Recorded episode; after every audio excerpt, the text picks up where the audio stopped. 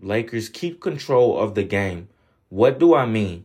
Well, basically what I'm saying is for you to stay up in the first quarter, the second quarter, third quarter, fourth quarter, um, etc.